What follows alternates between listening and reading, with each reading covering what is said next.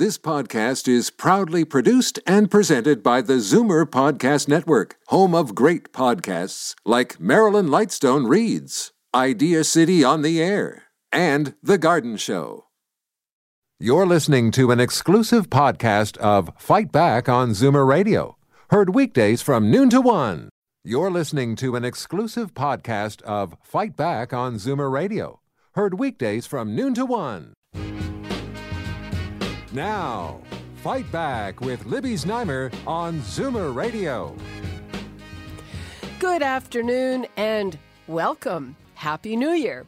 Welcome to 2017. Is anybody filled up today?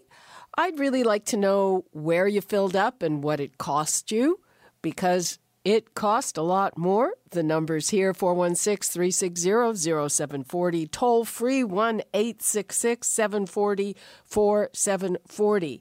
Gas prices are up around $1.16 a litre at some stations, apparently. It's the most visible aspect of the new cap-and-trade levy that went into effect on January 1st. And GasBuddy's senior petroleum analyst, Dan McTeague, says prices will be going even higher. He joins me now. Welcome, Dan. Thanks for joining us. Oh, I'm glad to be here. I just perhaps wish it was another topic, perhaps something more positive. Okay, well, I first of all have a question, because all the copy that I went through said gas prices are rising about 4 or 4.3 cents a litre. I was smart enough or lucky enough to fill up on January 1st, on Sunday, and I paid $1.03. That's 13 cents less than $1.16. Yeah, you were lucky because some of those gas stations, especially ones supplied by Suncor, Petro Canada, didn't get the message that the price had actually gone up. So they were left literally holding the bag for what amounts to 4.4 cents a litre with HST. And so some of them are not too happy. Obviously, on the diesel side, it's up 6.1 cents a litre. And that, for most of us, doesn't really mean a lot, save and except when you consider the transport trucks that move our economy are now being dinged at a higher level. That'll eventually come back and boomerang into our collective pocketbooks over the next couple of months. These decisions obviously mean a little bit less in our wallets, but more importantly, they collectively impact the entire plenum of the economy. And so what we'll see what happened in 2017, but with oil adjustments, the weaker Canadian dollar, we're looking at higher energy prices in 2017, perhaps reaching levels we haven't seen since 2014, when prices for natural gas, prices for oil, diesel, jet fuel, all those things were much higher. Yeah, but again, $1.16 is a lot more than 4 cents more of what it cost last week. Yeah, Libby, in that case, what happens is you have what I call retail shenanigans. Retailers all pay today $1.05 a litre to buy their gasoline within a penny. They can decide to throw away the 8 or 10-cent retail margin that they need to operate their gas stations, things like honoring a credit card. That costs them 2 cents a litre, turning on the electricity for their pumps, which, as we know, isn't free, paying their staff. What often happens is some of these retailers are either subsidized by the major refiner that controls them, or they're using gasoline as a loss leader, in which case they're saying, hey, come in and buy this cheap gas. And by the way, while you're there, why don't you come in and grab some wares or some goods inside our grocery store or our whatever convenience store, at which point we'll get all the money that we lost selling you gasoline. We'll recoup it on items. Think of a bottle of water. You can buy it for 20 cents at a Costco in bulk, but they'll charge you $1.09 at the grocery checkout or at the convenience checkout. That's how they make the money. That's the new model. But the reality is that if you bought it for $1.39, clearly that was before the 4.4 cents a litre kicks in, and they were probably not making much more than what it costs for them to dispense the gasoline into your vehicle. Okay, that's a good explanation. Yeah, no, well, Libby, it's the way it works. The retailing of gasoline has changed a lot. So if there's any exceptions to $1.16, it is literally retailers throwing their retail margin, their operating margins, in the garbage. And that's how, hopefully they'll get you to come in and buy gasoline, because everybody starts with the same number today, $1.05.1 to be exact. Okay, so you predict that these costs are going to go even higher. What do you think will happen to gas prices over the next year or so? I think 2017 is going to look a lot more expensive. Gasoline, yes, the 4.4 cents a litre cap and trade does not help. That's likely to increase if the cap-and-trade market starts to go a little sideways and suddenly there's enthusiasm and more credits. We could see that move up maybe as much as half a penny, although that may not happen for 360 days. There's a bit of a moratorium on that. But I've seen this in California and Quebec where the model currently exists, and we have seen fluctuations, some to the downside, but generally speaking at the beginning, usually to the upside, and that means that price could go up. We also have to consider other factors driving energy prices. If you haven't noticed, natural gas, although it's regulated in the province of Ontario, is up about 30% from this time last year. It's a colder winter. People are going to be using more natural gas. That, too, is subject to a cap and trade, and it's not going to be $5 a month per average household. It's more like $10 to $15 because of the higher use. If I look at the gasoline implications, I saw some from the Ontario government suggesting $156 would be the total cost for average families. Let me put my cards on the table. I drive a four-cylinder 2012 Ford Escape. It uses 65 liters a week. That's about $3 a week. That's $150 a year more just for gasoline. So you better have to pay for higher natural gas costs, higher propane costs, higher home heating oil if you still use that. And, of course, the final kicker. How about the grocery store? Because transporting those goods by diesel trucks is now going to cost a lot more than the rate of inflation. At 6.1 cents, I'm looking at about a 5% increase in the cost of transportation, which will have to be paid by consumers, whether they drive a vehicle or whether they heat their homes or not. Yeah, I mean, we're shortly going to be talking to Patrick Brown.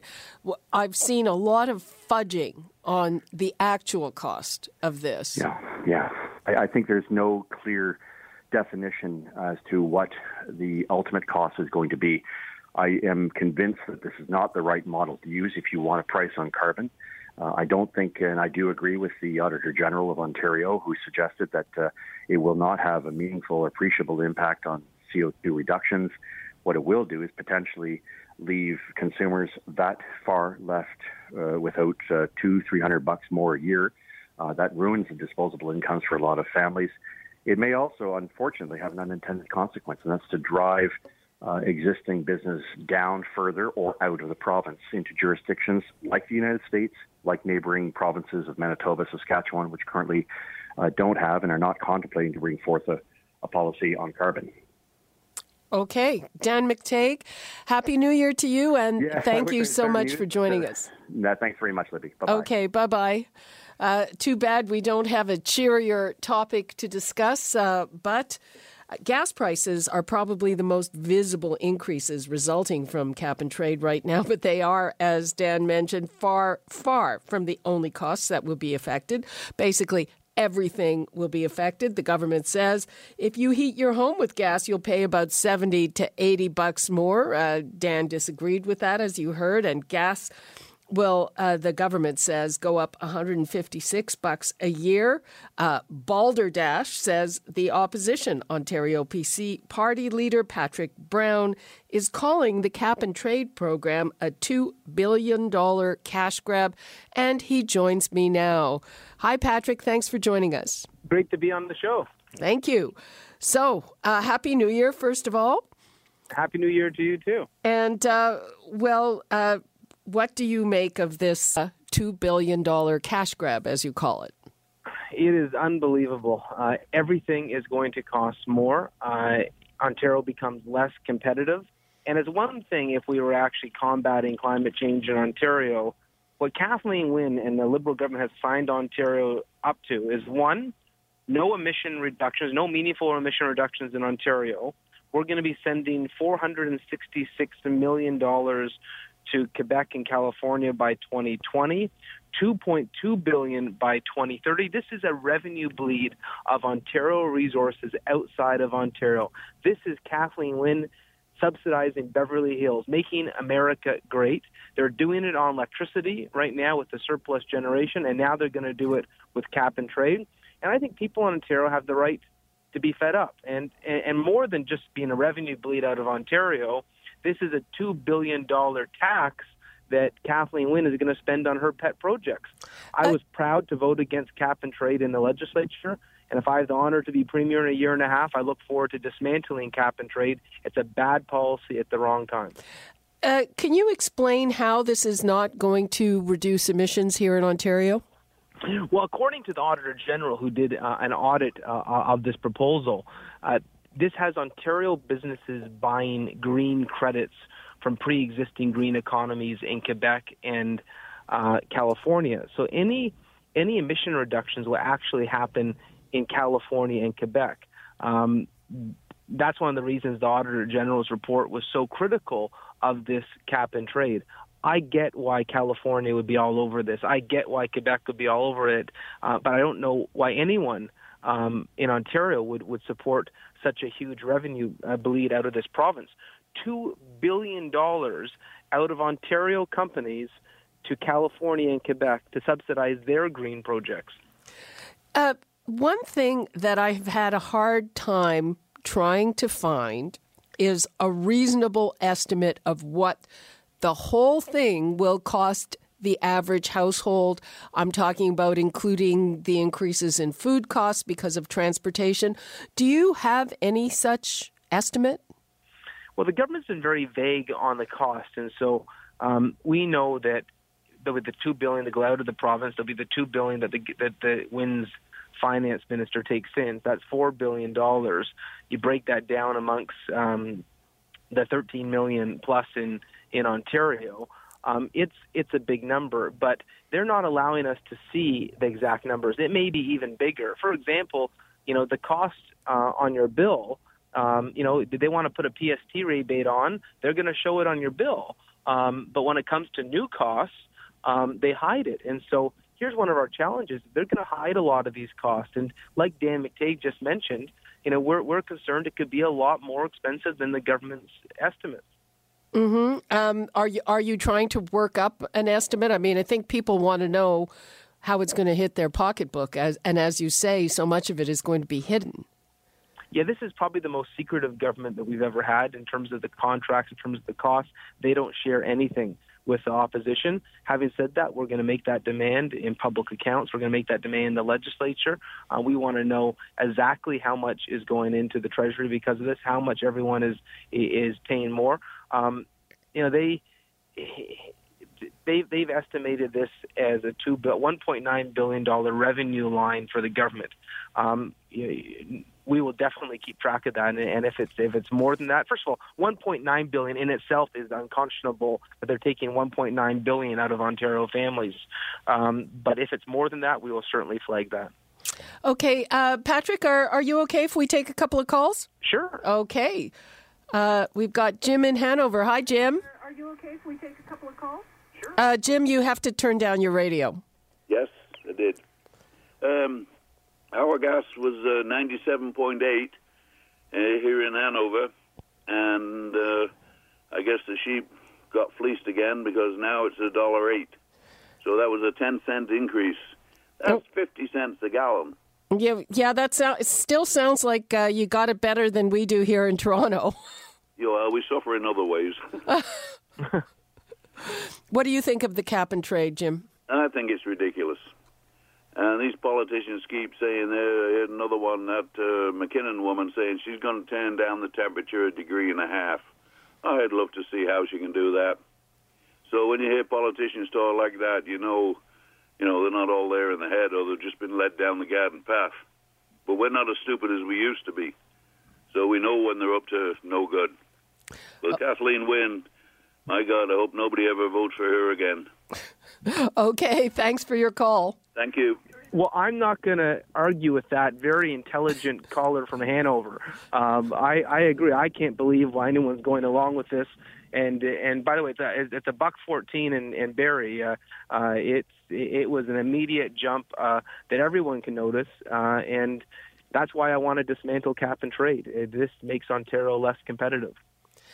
You've said, though, Patrick, that you are in favor of some type of carbon tax. Yeah, I'm in favor of combating climate change. I'm in favor of a price on carbon, but I want to do it in a way that is not a revenue bleed out of Ontario, that isn't a giant cash grab for the government. What I've said is A better system would be something like what they're doing in BC or now exploring in Manitoba. In BC, whatever is raised is given back. Whatever is raised through carbon pricing is given back to the people. If it's really about altering behavior, if it's really about the environment, then why does government need to get $2 billion out of this? I almost feel that this is government taking advantage of people's goodwill on the environment. We all want to do our part. We all want to combat climate change. This is taking advantage of that goodwill as a revenue grab for government. In BC, the Minister of Finance actually, it's set up so if the minister doesn't return the funds to the public, their salary gets docked 30%. The Minister of Finance loses 30% of their salary. I don't think Charles Sousa and Kathleen Wynne will be doing that here. They're counting on that $2 billion. Sounds like a great idea to me. Absolutely. Okay, let's see if we can take one more call. We've got Stephen in Toronto. Hi, Stephen. Hi.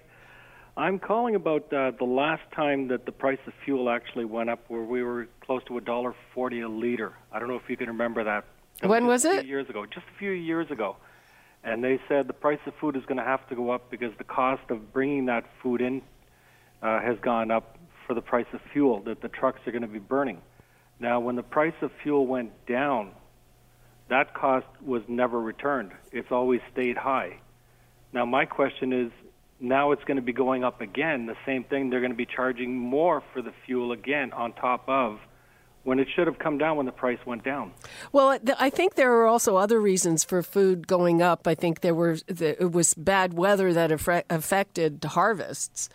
I know, but the fact is the price of fuel did go up to cover the cost of delivery, right? Right.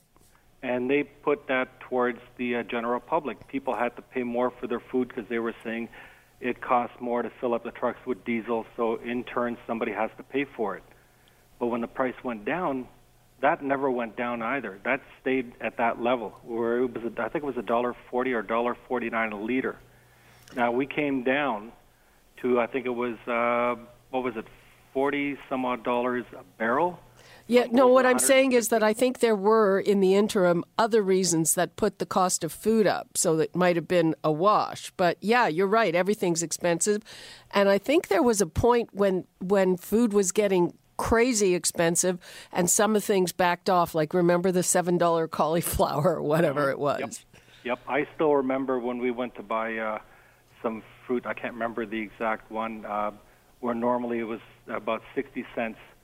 I'm trying to remember what it was, but it went up to $12, and they said it was a mistake. Obviously, it was a mistake. But anyways, no, but that doesn't make any sense to me, that I have to pay more for everything all over again. The food bill in our house went from almost $200 every 2 weeks to $300, and now it's going to go up even more again. So even if we don't use the fuel, we're still going to be paying for money. We can't afford this in this province. Yeah, absolutely. This province is the only one that's dying. Yep. Thanks, Stephen, for your call. Okay. Okay. Patrick, before we wrap up this segment, what would you like to leave us with? You know, I'd like to say that the last caller is correct in the sense that as much as Kathleen Wynne is saying that this cost won't be passed on, I really believe it will. I think every business that's paying this new cost is going to pass it on to consumers. I think the cost of everything is going to go up, and I hope that the provincial Liberal government can do the right thing. This should not be a revenue grab for government. This cap and trade, all independent assessment, it's a mistake. They should look at what Manitoba is doing. They should look what BC is doing, and reverse course. And if Kathleen Wynne will not reverse course on cap and trade, I can tell you we will be eager to do so in a year and a half, because this hurts our province. Okay, well, here's hoping that you can keep them honest, and we will be on top of this issue as always. Patrick Brown, thank you so much for joining us. My pleasure. Anytime. Okay, great. Bye-bye. You're listening to an exclusive podcast of Fight Back on Zoomer Radio. Heard weekdays from noon to one. You're listening to an exclusive podcast of Fight Back on Zoomer Radio. Heard weekdays from noon to one. You're listening to an exclusive podcast of Fight Back on Zoomer Radio. Heard weekdays from noon to 1. This podcast is proudly produced and presented by the Zoomer Podcast Network, home of great podcasts like Marilyn Lightstone Reads, Idea City on the Air, and The Garden Show.